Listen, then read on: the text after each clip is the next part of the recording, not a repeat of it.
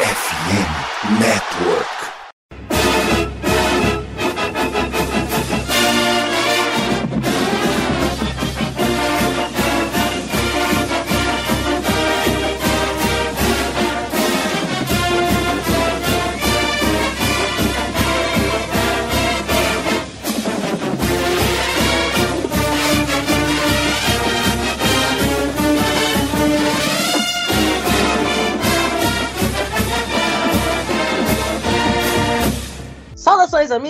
Saudações, fãs de esporte! Saudações, fãs do futebol americano profissional, do futebol americano universitário e do esporte como um todo.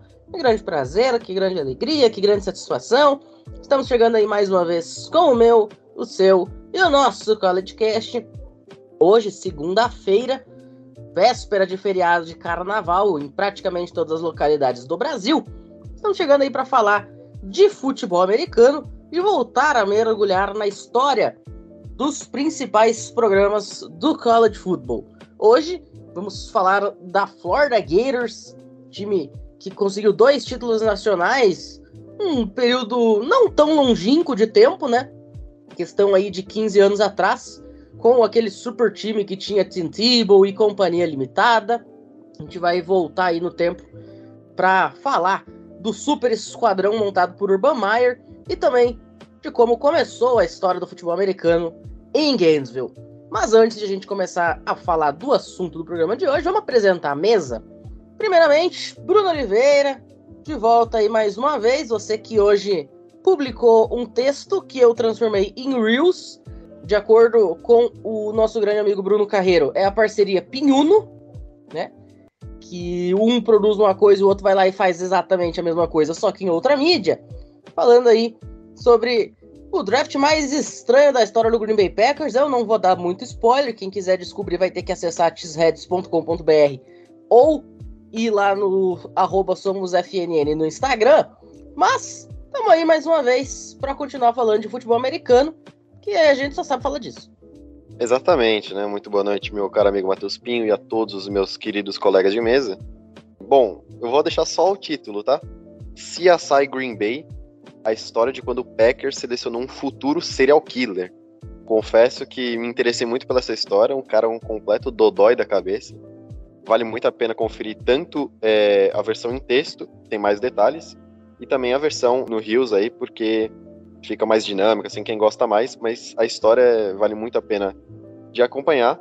E o que vale a pena também é escutar esse querido podcast, né? Apesar de ser a rival da minha gigantesca Miami Hurricanes, Florida Gators é uma universidade muito tradicional, muito gigante, merece todo respeito, e por isso que a gente está fazendo Origens de forma muito merecida para a Universidade de Gainesville, na Flórida.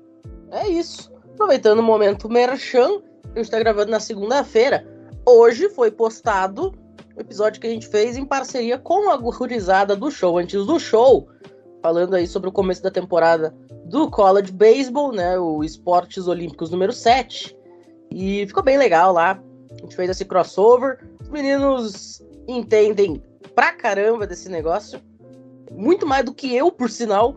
Então, quem quiser conferir, quem gosta de beisebol, vai lá e escuta depois que terminar esse daqui, ou pausa esse daqui, vai lá, escuta, depois volta, enfim, como você quiser, mas faz os dois, tá? Não, não deixa um para trás, não. Falando em beisebol, Gabriel Ruiz, muito bem-vindo de volta. A gente ainda não vai começar a falar de beisebol aqui no College Cast hoje, mas a temporada do beisebol está voltando e meu time estreia contra o seu no Spring Training sabadão. Pois é, né? Já começar bem, né? Já que o Brewers é um time incógnito, a gente já começa bem com vitória. Boa noite, Pinho, boa noite, pessoal da mesa, todo mundo que está nos ouvindo. A temporada do beisebol tá chegando. O Dodgers vai ser campeão, cravo aqui. Mas hoje a gente vai falar de Flórida, que é, né, é recentemente uma das grandes rivais de Alabama. Segundo time com mais títulos na né, SEC atrás de Bama. Hoje é Flórida, mas Bama também tá aí. Bama sempre estará sendo citado. E o Dodgers também. Inclusive, já crava aqui que teu time vai tomar uma surra, hein? Ih, rapaz, já começamos bem. O Gabriel tentando enfiar a Alabama em tudo. Então, meu caríssimo André, eu deixo as honras para você. O que, que a gente tem para falar pro Gabriel depois desse momento? Muito boa noite. Parabéns, continue assim.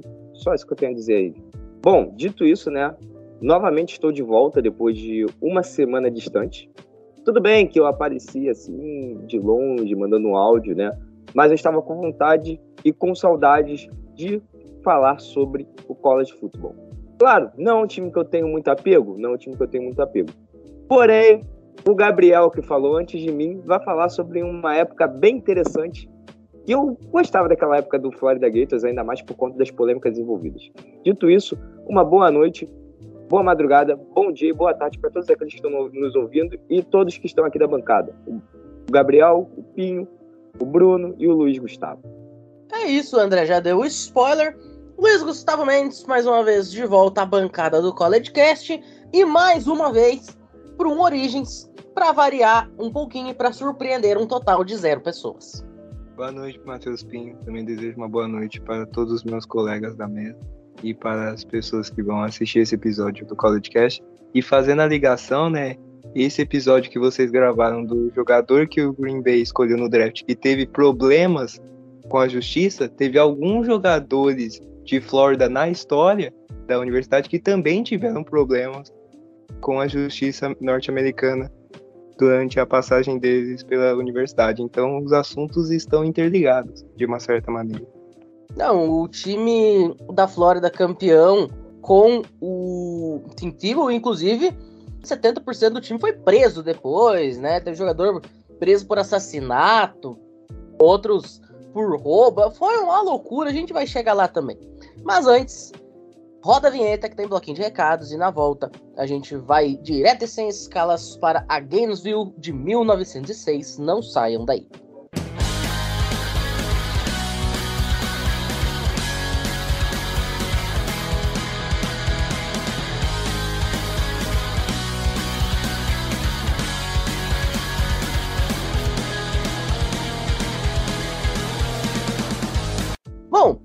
Nós estamos aí no finalzinho do mês de fevereiro, né? Hoje, oficialmente, dia 20 de fevereiro, portanto, faltando pouco mais de uma semana para o fim do mês.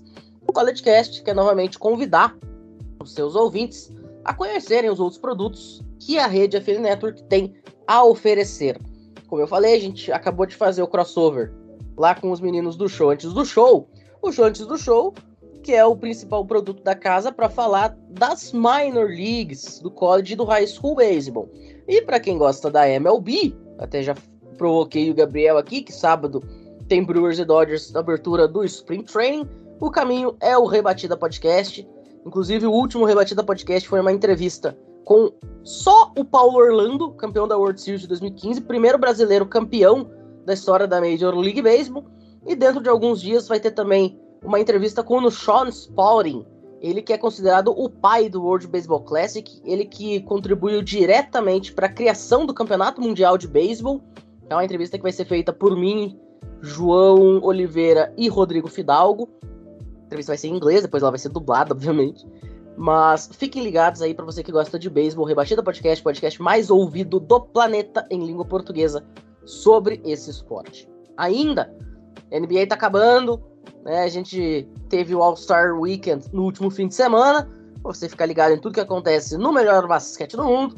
O Nuaro tá aí para você. Atualização aí de todos os grandes momentos da liga. Outro dia o LeBron bateu o recorde. Você quer ficar ligado aí em como é que os times vão chegar para os playoffs? É só acessar lá o Nuaro. Da mesma forma, a NHL também vai chegando nos seus momentos decisivos. E as meninas do Tic Tac Go e a rapaziada do Icecast vem com tudo falando do que está acontecendo na National Hockey League. E no caso do Tic Tac Go, também tem atualizações sobre a PAGF, a Liga Nacional Norte-Americana Feminina.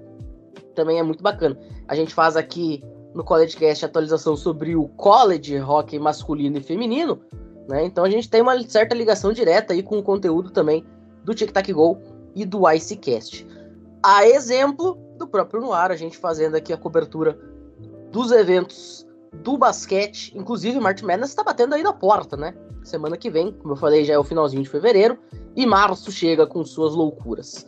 E claro, a NFL não pode ficar de fora. A gente já teve o Super Bowl, infelizmente, mas começou a XFL. Inclusive, a XFL começou com tudo. Teve time virando desvantagem de duas posses com menos de 1 minuto e 30 no relógio. Né? A liga já começou daquele jeito.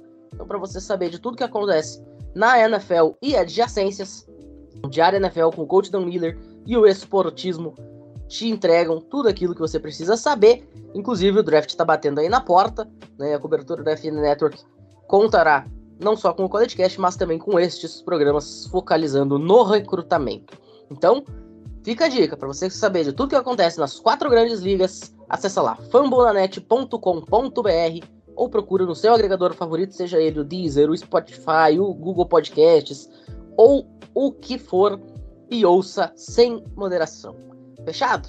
Então agora, depois da vinheta, a gente volta. Aí sim, vamos para Gainesville de 1906. E Bruno, é contigo. Já abastece o DeLorean e vamos com Dr. Brown e Marty McFly de carona.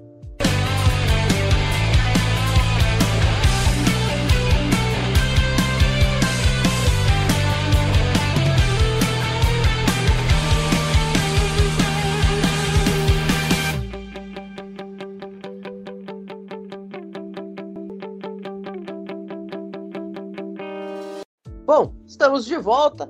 Bruno, você agora é o nosso capitão. Vamos direto sem escalas a 1906. Conte-nos como começou o futebol americano em Gainesville na época que era tudo mato. Bom, chegamos no celeiro vestidos com algo parecido com um alienígena e uma família do interior do Texas, se eu não me engano, está com uma espingarda tentando nos matar. Mentira. Estamos apenas em 1906 em Gainesville, na Flórida. Não somos Marty McFly, mas somos historiadores, então a gente começa falando da Florida Gators, que foi criada na cidade de Gainesville, na Flórida, em 1906, mas ganhou o apelido de Gators somente em 1911. Na época, né, era um programa pequeno, diferente de algumas universidades, né, que já eram consolidadas na época, e a Flórida, que era independente, jogava cerca de 6 a 8 jogos por temporada e criou rivalidades com a Stetson Hatters e Mercer Bears. E ela jogou como independente até 1912. Né? Primeiros anos, né, aquele time não é muito forte e tal, porém conseguia ganhar seus jogos ali, teve seus dois primeiros head coaches, o Jack Forsyth e o George Pyle, né, um somado de mais de 30 vitórias, menos de 10 derrotas. Então era um time que estava começando a tomar corpo. Até que nos anos 1910, aí realmente começou a expandir o seu programa e começou a ter confrontos contra seus futuros rivais, né, que são até hoje, como Georgia, Georgia Tech, South Carolina e Auburn e justamente isso aconteceu por terem se associado à Southern Intercollegiate Athletic Association, a SIAA. Quando entrou nessa SIAA, seguiu com George Pyle como seu head coach por dois anos, né? Ficou 9-5-1 nesse período, e em 16 e 8 na SIAA. Aí mudou para o Charles McCoy, 9-10, durante três anos, Alfred Buzzer, 7-8 também por três anos, sendo que em 1918 viraram independentes de novo e depois retornaram à SIAA.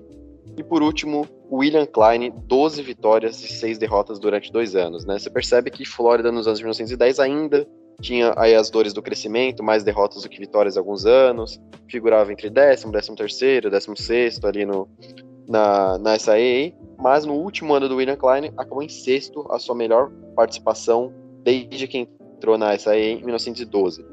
Porém, é, a Flórida decidiu sair, né, junto com algumas universidades, e entraram na Southern Conference, a SoCon, em 1922, seguindo com William Klein, conseguindo na primeira temporada 7-2, ficando em quinto, sua melhor posição desde que entrou em uma conferência. Porém, decidiram partir com o William Klein e decidiram se juntar ao James Van Fleet para ser seu head coach, e ele foi muito bem na primeira temporada, conseguindo ficar em terceiro, e na segunda temporada ficou em segundo, totalizando 12 vitórias e apenas 3 derrotas em dois anos de comando de Flórida. Porém, novamente, um head coach deu certo e eles não quiseram mais como técnico, indo para o Harold Sebring, que também foi um bom técnico, mais de 17 vitórias, 11 derrotas durante 3 anos, figurando entre oitavo, décimo nono, sua pior participação, e sexto como head coach dos Gators. Só que aí, eles romperam ali com Harold Sebring, porque desse ano de que ficou em 19, não pegou muito legal, eles deram mais uma chance, não foi tão bem. E aí eles conseguiram o melhor head coach do período para a Florida, Charlie Beckman. Por que, que ele foi tão importante? Porque ele mudou a história de Florida a partir da temporada de 1928, a sua primeira temporada no comando dos Gators. Ele liderou o país em pontos marcados e ficou apenas um jogo de ter a temporada perfeita 9-0, porque eles perderam para Tennessee por um ponto em Knoxville no último jogo da temporada, e isso fez com que eles ficassem terceiro na conferência. Aí depois disso, o Charlie Bachman ficou até 1932, figurando entre terceiro, quarto, sétimo, décimo quinto e vigésimo na SoCon.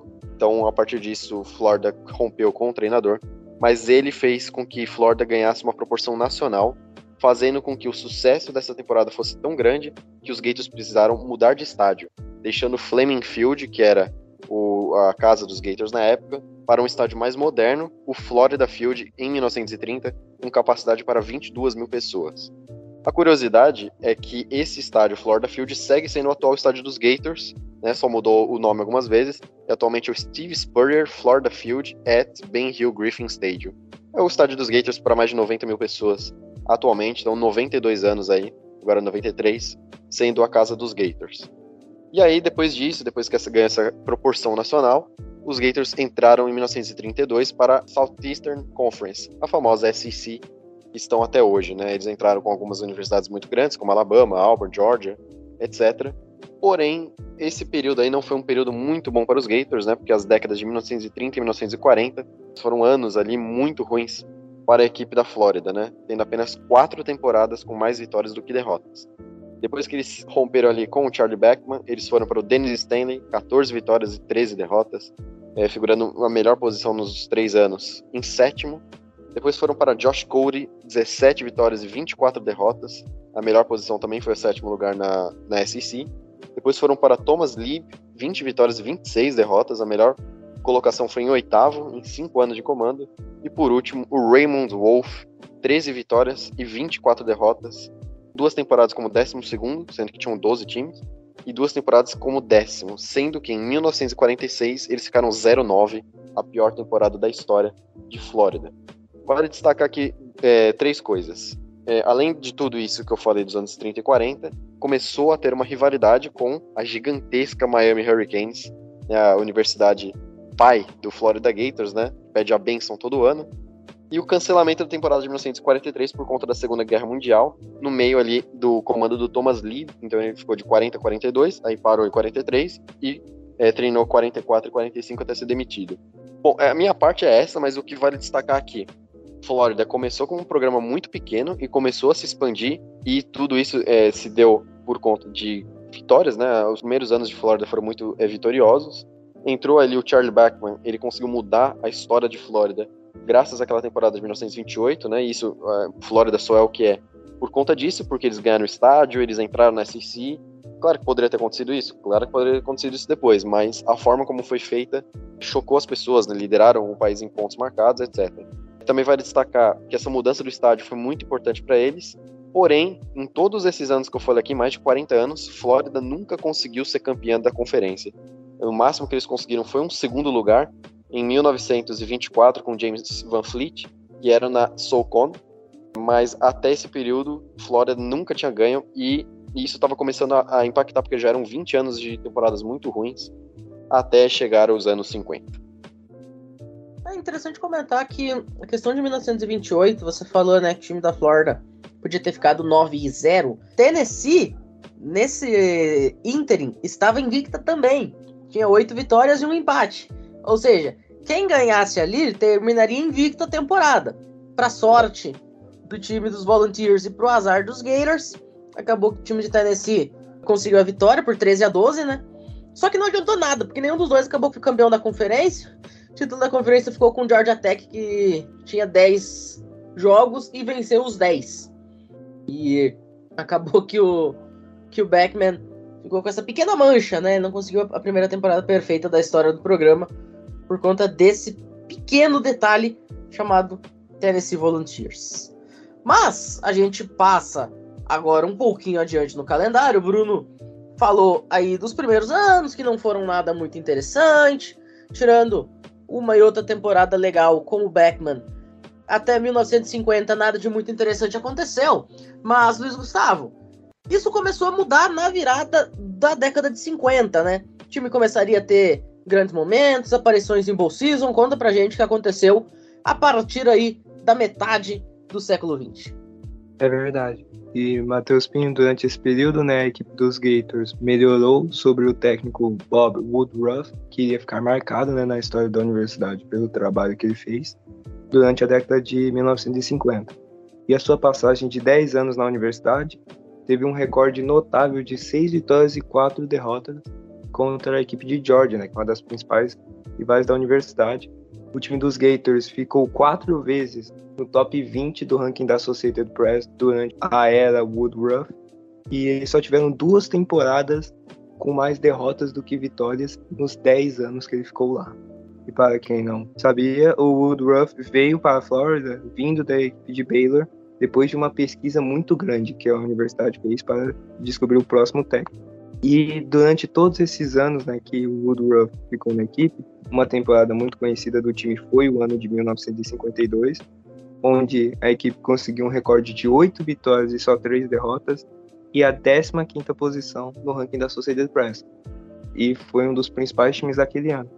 Tanto que os Gators conseguiram uma vitória muito dominante contra o time de Georgia Bulldogs pelo placar de 33 a 0, que foi a maior vitória contra os Bulldogs dos Gators por quase 40 anos. E os campeões nacionais daquela temporada, né, que foi o time de Georgia Tech, precisou de um field goal no último segundo da partida para derrotar o time de Flórida. Então era muito difícil de jogar contra aquele time de Flórida naquela temporada. Após isso, né, por causa do recorde muito bom que eles tiveram, a equipe dos Gators receberam seu primeiro convite para participar de um jogo de bowl. E nessa partida eles derrotaram o time de Tulsa Golden Hurricane pelo placar bem equilibrado de 14 a 13 no Gator Bowl, curiosamente, que foi realizado no dia do ano novo daquela época. E durante a temporada de 1952, o time produziu o segundo primeiro time All-American da universidade, né?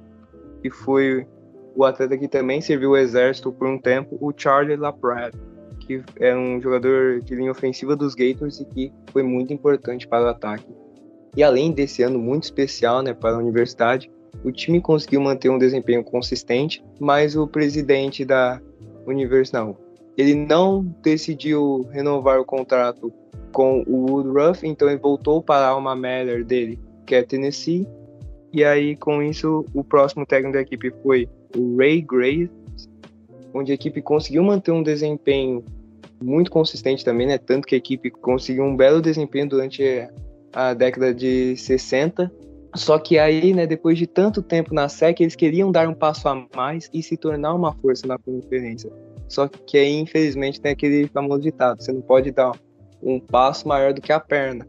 Porque o próximo técnico foi o Doug Dickey, onde aí todo aquele progresso que a universidade tinha feito nos últimos 15 anos, né, praticamente, desde a década de 1950, eles voltaram bastante durante a passagem do Doug Dickey, tanto que a equipe dos Gators teve quatro derrotas consecutivas em bowls durante a passagem dele como técnico principal da universidade. Então, quando a equipe estava desenvolvendo, estava progredindo para se tornar uma força dentro da conferência, até quem sabe não uma força no país inteiro mesmo, esse progresso voltou alguns passos durante o trabalho do Doug Dickey. É, inclusive, você comentou ali sobre a questão da saída do Ray Graves. É interessante porque o Ray Graves, ele era ao mesmo tempo treinador e diretor atlético do programa, né? Entre 60 e 69. E aí, chegou no momento que ele falou, cara, eu só quero ficar de diretor atlético. E nessa posição ele se manteve até 1979, né? Chancelando as temporadas que o Doug Dick ficou no comando do programa, mas realmente acabou que não deu nada de muito interessante. E como você falou, né, quebrou a sequência maravilhosa que o time vinha tendo ali com participações e vitórias consecutivas em Bowl Season. Doug Dickin teve umas idas a bowl que mais pareceu o Buffalo Bills, né? Conseguiu perder quatro seguidas. Mas o Andrezito, depois disso, apareceu um cara chamado Galen Hall, que também não conseguiu fazer nada de muito bacana, teve temporadas não mais do que medianas, mas ele abriu o caminho para Steve Spurrier. Steve Spurrier, ele tinha ganhado o Heisman Trophy como quarterback da própria Florida Gators, comandado pelo Ray Graves nos anos 60, e aí ele volta para sua alma mater para ser head coach. E aí acontece a grande virada do programa. Conta pra gente o que aconteceu aí nesses anos e como que o Steve Spurrier conseguiu fazer a grande virada do programa nos anos seguintes. É, bem, nós chegamos a 1979, né? Vou comprar a minha banheira não uma banheira para tomar banho, né, gente? Mas um, o carro da época, DeLorean, mas enfim, né? Brincadeiras à parte, como o Pin tinha falado, Florida Gators passou por uns anos não muito felizes, né? É, e aí chega o Charlie Pell, em 79, depois do Douglas Dickey ser demitido, né? O Pell, que era head coach de Clemson. Mas eu vou deixar isso bem claro. Ele era head coach de Clemson por duas temporadas. Antes ele era defensive coach em Clemson também, tá? Lembre-se do que eu estou dizendo, porque isso é interessante daqui a alguns anos. A primeira temporada de Pell foi em 1979, e assim, foi a pior temporada da história do programa de Florida Gators. Bom, o time não conseguiu uma vitória, conseguiu somente um empate e dez derrotas. Desastre. Mas, né, como a gente sabe no futebol americano, dificilmente um técnico ele é demitido no primeiro ano. Claro, acontecem casos, tipo o próprio Ruban Maier, que nós falaremos em breve, na, em Jacksonville, por exemplo, né? É, entre outros nomes aí da NFL que a gente vê recentemente. É, mas o caso do Urban Meyer também foi um caso completamente fora da, da realidade, né? O, ele não foi demitido só pela campanha dele em campo, ele foi demitido pelo aquele escândalo dele lá com no bar, né? O videozinho dele fazendo coisas inapropriadas. O Urban Meyer foi pra rua mais por causa disso do que pelo desempenho do time. É, não, tudo bem, mas tivemos outros casos também na NFL de técnicos que foram demitidos no seu primeiro ano, nos últimos anos, né? Eu só dei só um exemplo porque ele vai ser citado aqui. Mas, enfim, voltando, né? Em 1980, depois de uma catástrofe, o programa ele consegue oito vitórias e apenas quatro derrotas. E até aquele momento na história, essa tinha sido a maior reviravolta de um programa, saindo de nenhuma vitória numa temporada para oito vitórias na temporada seguinte, já era já um, um grande feito, né? E, e, já mostrava que o trabalho de Pell era um trabalho confiável, né? E aí, de 1980 a 1983, o Pell levou a quatro bons consecutivos, ganhando dois e perdendo dois. Até aí tá tudo bem, tá tudo certo, né? Mas vocês lembram que eu tinha falado dele sobre Clemson? E para vocês gravarem isso, porque isso era extremamente importante. Bom, o ano é 1984 nós passamos as três primeiras rodadas da temporada do college e simplesmente explode um caso. E assim, não foram um caso, foram simplesmente 107 casos. É isso mesmo que você ouviu. 107 casos de violações que o nosso querido Pell quebrou de regras da NCAA. É, é, é simplesmente surreal. Isso dá 20% de, das regras totais, tá? é muita coisa. E isso só foi de recrutamento, tá? Não foi em questões de jogo ou método de como comandar no time, foi somente de recrutamento. E isso lá em Clemson. E aí ele tinha um retrospecto de uma vitória, um empate, uma derrota. Imediatamente o time de Florida Gators o demitiu, né? Não deixou ele continuar no time por conta das acusações, até porque já vinha o burburinho de que ele também poderia ter acontecido uma das 107 violações, na verdade, não somente uma, né? mas dentro de mais dessas 107 violações no caso de Flórida, ou até ter ultrapassado esse número, né? Porque o time vem de uma temporada terrível, faz um bom recrutamento, consegue jogadores bons, né, vindos do high school, e consegue sair de zero vitórias para oito vitórias, né? E aí, imediatamente, o time de, de Flórida o afasta e a gente pula já para o ano de 1990, porque é onde são os tempos áureos de Florida Gators depois de todos esses problemas, né? Como o Pinho também falou, o Steve Spurrier, ele foi quarterback coach e wide receiver coach em 1978, né? E ele retorna à Florida Gators em 1990, tá? Antes de 1990, a gente vai a 1989. Por que, que eu quero dizer isso? Spurrier, ele era head coach de Duck, e em outubro de 89, ele estava prestes a assinar, né? Ele já estava já com um acordo verbal com a equipe de Florida Gators. Só que ele falou assim: eu só vou assinar depois que a temporada de Duck terminar. Eu quero focar em Duck, não quero que aconteça algo como uma cortina de fumaça ou algo do tipo. Enfim, boatos ou que só foquem é, no meu trabalho só por conta de Florida Gators, né? Porque eu estou indo para Florida Gators e não pelo meu trabalho em Duck. Por que eu estou dizendo isso, né? O Galen Hall, ele é demitido E aí, Duck acaba fazendo uma boa temporada. E simplesmente vai para a Bowl Season. E aí, no, no dia anterior ao jogo da Bowl Season, eu tô rindo porque isso nunca deve ser feito. Isso nunca deve ser feito, gente. O jogo era contra Texas Tech. O Spurrier, ele simplesmente notifica aos seus jogadores que ele estava indo para a Florida Gators. Você acha que o, o que aconteceu nesse jogo? Rapaz, baita pergunta, hein? Me conta, o que aconteceu nesse jogo? Texas Tech ganha de 49 a 21 de Duck. E aí começou a aumentar a, o burburinho, né? De que ele poderia realmente estar saindo, porque o time jogou muito mal aquele jogo, os jogadores não estavam nada motivados. Era quase um clima de velório naquela partida, se você pegar para assistir, reassistir esse jogo. E bom, no dia 31 de dezembro de 1989, em uma coletiva de imprensa foi anunciado o Spurrier como head coach de Florida Gators, né? Florida Gators vinha de uma sequência de 0-9 contra os principais adversários da SEC. Não, não era Alabama um desses adversários. Era Auburn, Georgia e Florida State, tá? Florida Gators tinha um retrospecto de 0-9. Só isso.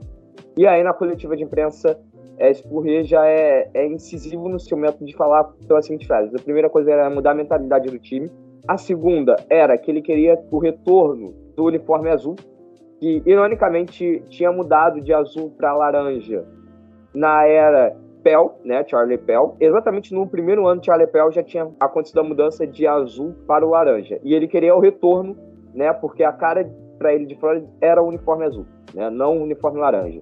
E uma coisa também que o pessoal ficou muito impactado foi ele, ele exatamente falar sobre essa sequência de 0-9 contra os principais rivais da SEC. Né? Ele falou que iria mudar essa mentalidade, iria mudar isso e não iria deixar isso acontecer mais. Bom, eu tinha falado logo no início da apresentação dele em Flórida sobre a mentalidade, né? No, nos seus primeiros treinos, ele já entregou uma cartilha para seus jogadores que era o The Gator Mentality, né? A mentalidade Gator.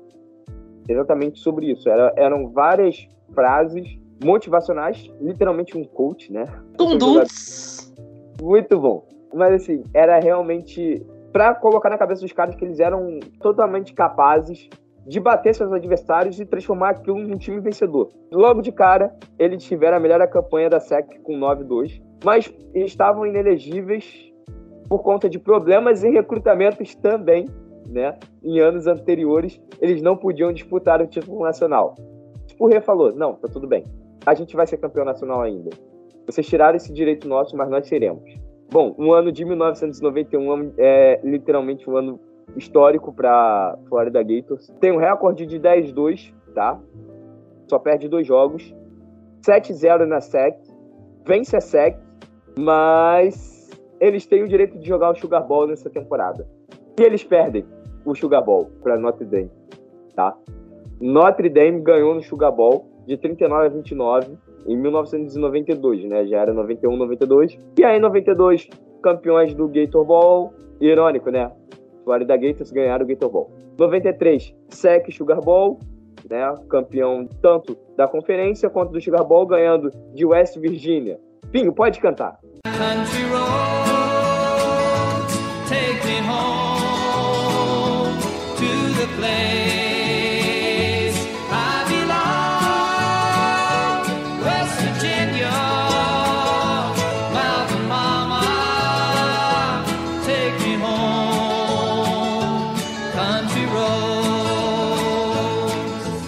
41 a 7, tá? Uma lavada, não teve musiquinha para West Virginia. West Virginia cantou, na verdade, a musiquinha para nossa querida Florida Gators.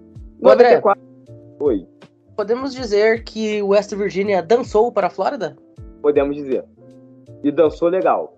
94, campeão da SEC, né? 95, ganha a SEC. E você vai falar assim: tá, peraí, o programa hoje não é uma porcaria. Sim, é uma porcaria. Mas esse programa já foi muito bom no passado. Eles simplesmente tomaram de 62 a 24 no Fiesta Bowl para Nebraska. Sim, Nebraska. Nebraska ganhou o Fiesta Bowl em 95. E aí vem o lindo e maravilhoso ano de 1996. Em 1996 eu tinha um ano de idade. E com um ano de idade eu já podia falar que eu vi Florida Gators ser campeão nacional. Ahá, sim, eles ganharam o título nacional em 96, tá? Com recorde de 12-1, 8-0 na SEC, passaram um, um, trator, mentira, foi 45 a 30 sobre Alabama, mas você ganhar de Alabama, eu sempre comemoro, independente se for meu time ou não. Torcedores de Alabama, amo vocês. Gabriel, você tá no meu coração também. E aí vencem o Sugar Bowl, de 52 a 20 sobre Florida State. Mas peraí, André, você falou que eles foram campeões nacionais, né? Realmente, eles foram campeões nacionais. Só que eu já falei duas bizarrices, não falei? Agora vem uma terceira. E essa daqui é uma das mais hilárias da história. Vocês sabiam que Arizona State já teve um programa relevante? Sim, Arizona State já teve um programa relevante. Teve uma temporada invicta de 11-0. Isso foi em 1996, gente. Sim. E aí, para que Arizona State ser campeão nacional, só precisava ganhar o Rose Bowl contra o Ohio State Buckeyes. Só isso. Entrava na história. Poderia hoje os demôniozinhos falarem que tem um título nacional, só que simplesmente eles perderam por 20 a 17 de Ohio State Buckeyes. Existem times que são zicados, existem times que têm azar. Um deles é o Arizona State, né? Coitados da Arizona State. Felicidade para a nossa querida Florida Gators, hoje homenageada, né? Campeão nacional em 1996. Pinho, com você. É isso. Só que o que acontece é que depois de 96, com o primeiro título nacional, obviamente os torcedores queriam muito mais. Aí continuou ali o Steve Spurrier tentando buscar esse título. O time da, da Flórida até teve um título de conferência no ano 2000. Mas o Steve Spurrier, depois de uma vitória no Orange Bowl em 2001, né, Gabriel? Acabou saindo. Pro lugar dele veio o Ron Zook, que não conseguiu nada de muito extraordinário. Foram três temporadas onde não conseguiu passar das 7, 8 vitórias, três derrotas em Bowl Season. E o time da Flórida entendeu que precisava mudar. E essa mudança trouxe para Gainesville um cara chamado Urban Meyer. Gabriel, esse maluco mudaria para sempre a história do time da Florida Gators. Então conta pra gente o que fez Urban Meyer e como está atualmente o programa da Florida Gators, fechando esse nosso giro pelo passado. Pois é, Pinho. Depois da saída do Spurrier, você mesmo disse, Florida apostou no Ron Zook como treinador, só que em três anos o time perdeu cinco vezes em cada ano, perdeu três balls, e a diretoria falou, tá, a gente precisa de um cara aqui que vai, vai nos ajudar. O respeito vai voltar, como diria o Eurico. E esse cara foi o Urban Meyer, porque, para quem não lembra muito a história do college, Urban Meyer ele começou como treinador em Bowling Green. Sim, Bowling Green. Depois foi para Utah, onde ele treinou nada mais, nada menos que Alex Smith. O quarterback, primeira escolha geral daquele draft do Aaron Rodgers. Você sabia que o Aaron Rodgers é torcedor do Fernando, mas enfim. Todo ano tem isso. mas o Urban Meyer chegava com Flórida com um baita trabalho. Depois de um baita trabalho em Utah. E a missão era bem complicada, né? Utah, na época, não jogava na Pac-12, jogava numa conferência mais fraca. A Utah jogava na Mountain West. Não era a Utah atualmente da Pac-12 e tudo mais. Mesmo assim, Utah foi considerado no final da temporada número 4 no ranking. Então o Urban Meyer tinha já feito um baita trabalho. Quando chegou em Flórida, logo no primeiro ano, o Urban Meyer já, já mostrou que vinha para fazer história. O time terminou a temporada 9-3, venceu o Outback Ball, foi a primeira vitória em Ball Season desde 2001. Ele fazia bons recrutamentos. Que é uma coisa que o time de Flórida capingava. Tinha bons e tinha maus recrutamentos. Vai e não vai. Vai e não vai. Mas com o Romário foi. Em 2006, o trabalho foi afirmado assim, de forma estupenda o time teve o segundo melhor recrutamento, a segunda melhor classe de recrutamento do college. Né? Lembrando que na época batalhava com vários outros programas até mais fortes.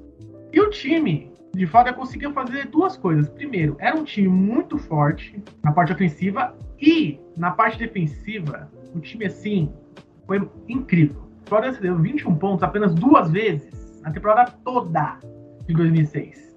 A temporada toda. Imagina você ter uma defesa que cede menos de 3 touchdowns a temporada toda. Você vai ficar feliz. E nesse título, 2006, foi quando Flórida voltou ao topo. Nessa temporada, o time foi muito além, conquistando o título nacional. Uma campanha de 13-1, com uma defesa extremamente forte, que cedeu 21 pontos em apenas duas oportunidades da temporada inteira. O time venceu a SC, jogou contra o High State a decisão do college football, que na época já era a BCS, né? então tinha o número 1, um, número 2. Na época, número 1 um era o High State, e acabou que foi um sacode assim, histórico. Florida venceu, conquistou mais um título na sua galeria, e o Urban Meyer já se estabeleceu como o grande treinador. E detalhe, um dos maiores, se não para muitos, o melhor quarterback da história do college football. Era reserva nesse time. Tinha time era calouro. O time era calouro em 2006. Em 2007, ele assumiu o comando. Aí o pessoal, quando ouve Tim Tebow Florida, fala: Ah, então ele agora, agora vai, né? Agora vai continuar, vai ser mais um título. Ainda não, filha. 2007 o time perdeu quatro partidas. Um balde de água fria, porque a equipe tinha acabado de ter feito outra ótima classe de recrutamento. Perdeu alguns jogadores, obviamente, experientes, mas teve mais uma classe de recrutamento, que foi um foco muito bom do Urban Meyer durante toda a passagem dele. Ter boas classes de recrutamento. Você não precisa ter exatamente a melhor, mas se você tiver ali um top 5 todo ano, você vai garantir que seu time vai ser muito forte. Em 2007, o time perdeu para Auburn, para LSU, para Georgia e perdeu para Michigan na Bowl Season. Foi o pica-pau. Foi lá para baixo. Mas o pica-pau voa. E em 2008, o time de Flórida voou alto e muito alto. Se entra muito na discussão, né, qual que foi o, o melhor ataque da história do college, né? Porque a gente tem alguns exemplos recentes, né? Alabama 2020, tinha o Mac Jones, o Devonta Smith, que ganhou o Heisman, Najee Harris, aquela LSU de 2019 do Burrow, com mais 60 touchdowns, enfim. Só que esses dois é, viraram discussão agora, porque até antes deles, em 2008, para muitos, Florida teve o melhor ataque da história do college football. O que o Tebow fez ali transcende tudo. Transcende tudo. 30 touchdowns aéreos, 12 touchdowns terrestres. Ele era o terror de qualquer coordenador defensivo. Como você vai parar um cara no jogo aéreo e como você vai parar um cara no jogo terrestre? Como é que você fazia isso? Você não consegue. Você tem que torcer assim pro cara estar tá num, um dia que ele tá vendo fantasma como sendo Arnold, né? Na época dos Jets, que ele via fantasma. Mas o tipo, em 2008 ele transcendeu. Aquele time de Flórida 2008 era um time assim que daqui a pouco eu vou dar uma, uma notícia extra. Com o Tebow sendo o pilar dessa equipe, a equipe de Flórida chegou à final da SEC contra a invicta Alabama número 1, que era o segundo ano do Saban e tudo mais. Inclusive, é histórico, né, que Flórida e Alabama em final de SEC é clássico já. Mas enfim, a gente fala isso em outro programa. E na época, com o Titibo mais do que inspirado, a Flórida venceu Alabama e chegou à final do college mais uma vez. Dessa vez enfrentando Oklahoma. E levou mais um título. O segundo título em quatro anos de Urban Meyer. O segundo título do Tebow, o primeiro como titular. É um time histórico. O time de 2008 é um time histórico. Sempre vai ser guardado no coração da torcedor do Gators. Em 2009, o roteiro quase foi igual. Quase. Foi por muito pouco. O Tebow voltou para o seu último ano, ganhador do Heisman, cheio de jogadores campeões, classes de recrutamento espetaculares. E por muito pouco, por muito pouco, esse time não foi famoso back-to-back -back champions, mas em 2009 ele acabou enfrentando a instituição sempre pistola, porque foi ali que foi aposto que você não pode mexer com a Alabama. E acabou que Florida tomou um sacode na final da SEC. Eles depois venceram Cincinnati no Sugar Bowl, que foi o último jogo do, do Tebow no college. E em 2010 foi quando desandou. Teve boatos que o Urban Meyer iria se aposentar, alegando problemas pessoais, problemas de saúde. E 2010 foi o ano que cogitou tudo isso. tudo isso foi posto à prova. Porque a Florida saiu de uma era incrível, o time terminou 8-5, pior campanha na era, na era Maier, e no final da temporada ele falou: gente, vou me aposentar, não tá dando, tô com problema de saúde. E assim acabou a última era vitoriosa, por assim de Flórida, porque com o Urban o time conquistou dois títulos de GSC, dois títulos nacionais, venceu 65 partidas e perdeu 15. É um recorde assim maravilhoso. Então, é aquela coisa, né? Às vezes a gente começa tão bem, mas quando vai terminar uma coisa é meio melancólica, sabe? E sobre o detalhe, sobre o time de 2008 da Florida Gators, que, cara, merecia uma série. Todo mundo pede essa série. Porque, assim, a equipe da Flórida de 2008 tinha 121 jogadores no elenco. Sim, 121. Contava com o Tim Tebow, Ken Newton era reserva, Percy Harvin, que era um dos destaques do Super Bowl já. Além desses jogadores, tinha um Aaron Hernandes, Tyrande, e mais 40 jogadores. Ah, gente, dos 121 jogadores naquele time de Flórida, 41 já foram presos. 41 jogadores de um elenco de college.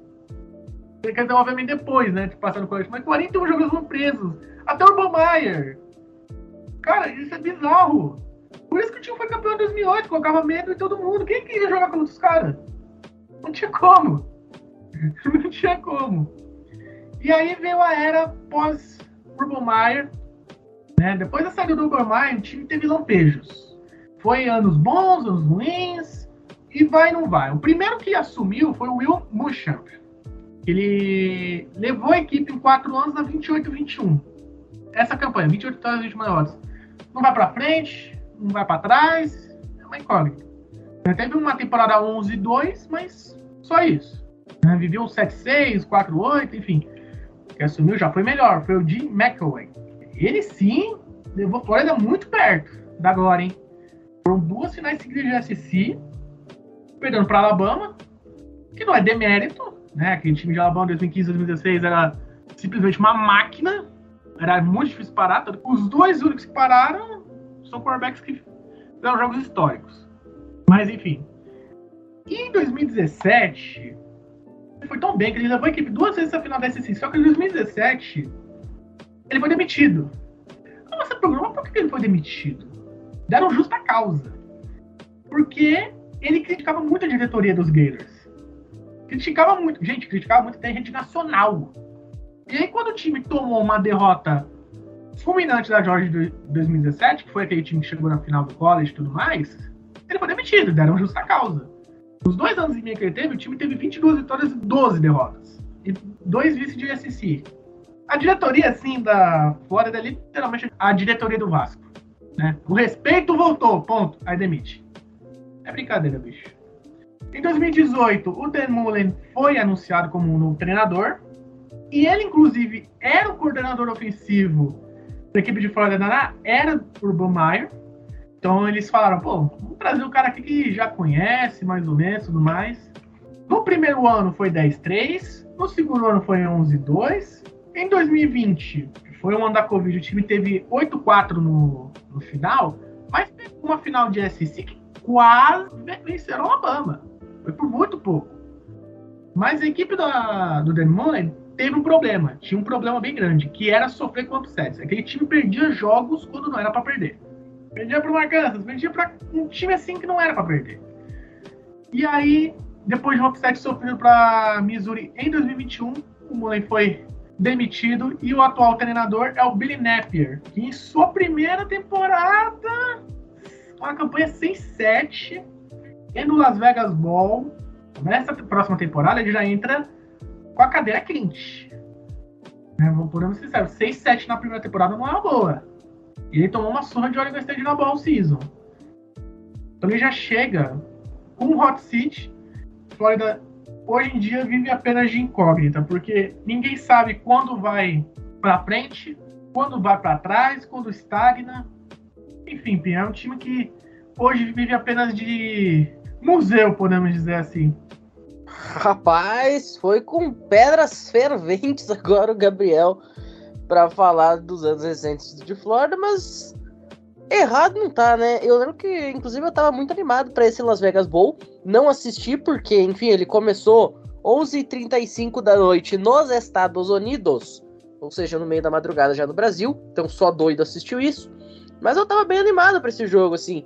E quando eu acordei, olhei tinha sido 30 a 3 para Oregon State, falei, é, definitivamente Florida is dead. Inclusive, o único field goal que Florida chutou já foi no quarto período, quando o jogo já tava para lá de definido. Então, o time da, da Flórida realmente vai precisar de uma reconstrução muito forte nessa próxima temporada se quiser alçar voos maiores. Bom, agora a gente tem um áudio aí do nosso grande amigo Guilherme Mitre, que é torcedor da Florida Gators há mais de 20 anos. Vai contar um pouquinho pra gente sobre a relação dele com o time. Fala, Mitre. Fala galera do College Cast, Matheus Pinho e todo mundo da mesa e quem tá em casa também, um grande abraço. Meu nome é Guilherme Mitre, Sou um torcedor do Miami Dolphins há mais de 20 anos e faço também o Rebatida Podcast, né, o nosso querido e amado podcast de beisebol em língua portuguesa. Também faço o Racecast Brasil sobre o Tampa Bay Rays, um dos grandes times de beisebol da MLB. Vim aqui para falar sobre a minha história como Florida Gators, né, que eu achei que tinha sido de uma maneira um pouco mais, vamos dizer, né, racional e planejada a minha torcida para esse time mas na verdade é muito mais cósmica, muito mais bonita, para não dizer outra coisa. Eu vou tentar contá-la aqui de uma maneira um pouco mais direta. Bom, né, como eu já citei, eu sou torcedor dos Dolphins há mais de 20 anos, né? É um time que eu sofro aí desde a temporada de 2001, 2002, mais ou menos. Então já tem aí um bocado de tempo. E aí ao longo do tempo, quando eu fui ali conhecendo outros esportes americanos, né, o próprio beisebol que eu já citei, eu quis escolher times da região da Flórida para ficar mais fácil, até para assistir jogo numa viagem, tentar matar vários jogos de uma vez, enfim.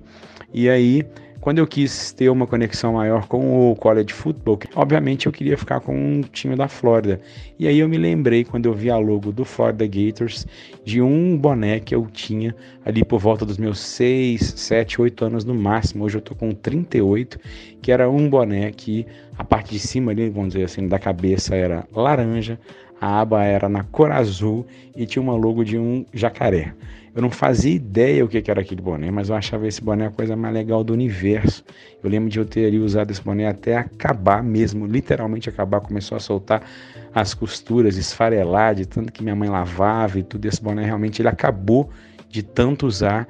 Eu tinha uma noção que era alguma coisa ligada a esporte americano, mas não fazia ideia nem o que, que era. Aquele tempo não existia ali internet e tal, não tinha nem como. Eu não lembro de ver muita coisa escrita nele, não. Tinha mais as cores que eu já citei, a logo e tal.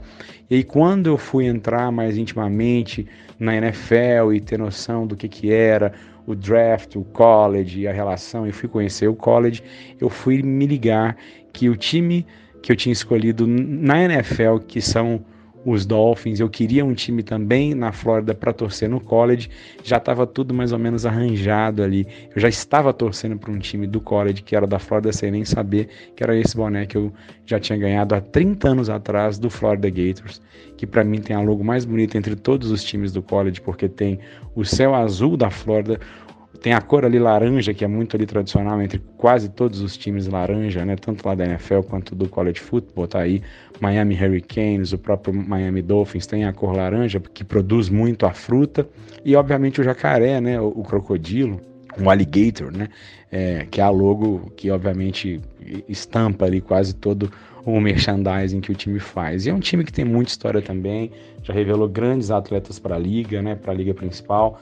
Tem próprio senhor Emmett Smith já foi tricampeão do Super Bowl pelos Dallas Cowboys. Uma história mais recente aí, o Kyle Pitts, que é para mim tá no top 5 entre os Tyrants da, da liga, né?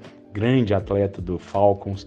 Mais recente ainda tem o CJ Gardner Johnson, vice-campeão agora do Super Bowl pelo Philadelphia Eagles. E óbvio, né, o Tim Tebow, que tudo que já tinha que ser contado sobre o Tebow já foi dito. Jogador que já ganhou inclusive o Heisman Trophy grande atleta do college football, pelo menos, jogou demais. Time que eu gosto de ver, gosto ali de torcer. Para mim tem um futuro ainda promissor. É, e sei que o College Cast fala da melhor maneira possível. Eu estou sempre acompanhando e adoro quando o Florida Gators é citado, especialmente em um episódio de podcast inteiro quase que dedicado a ele, que é o caso de hoje. Fiquei muito honrado com o convite do Pinho de participar.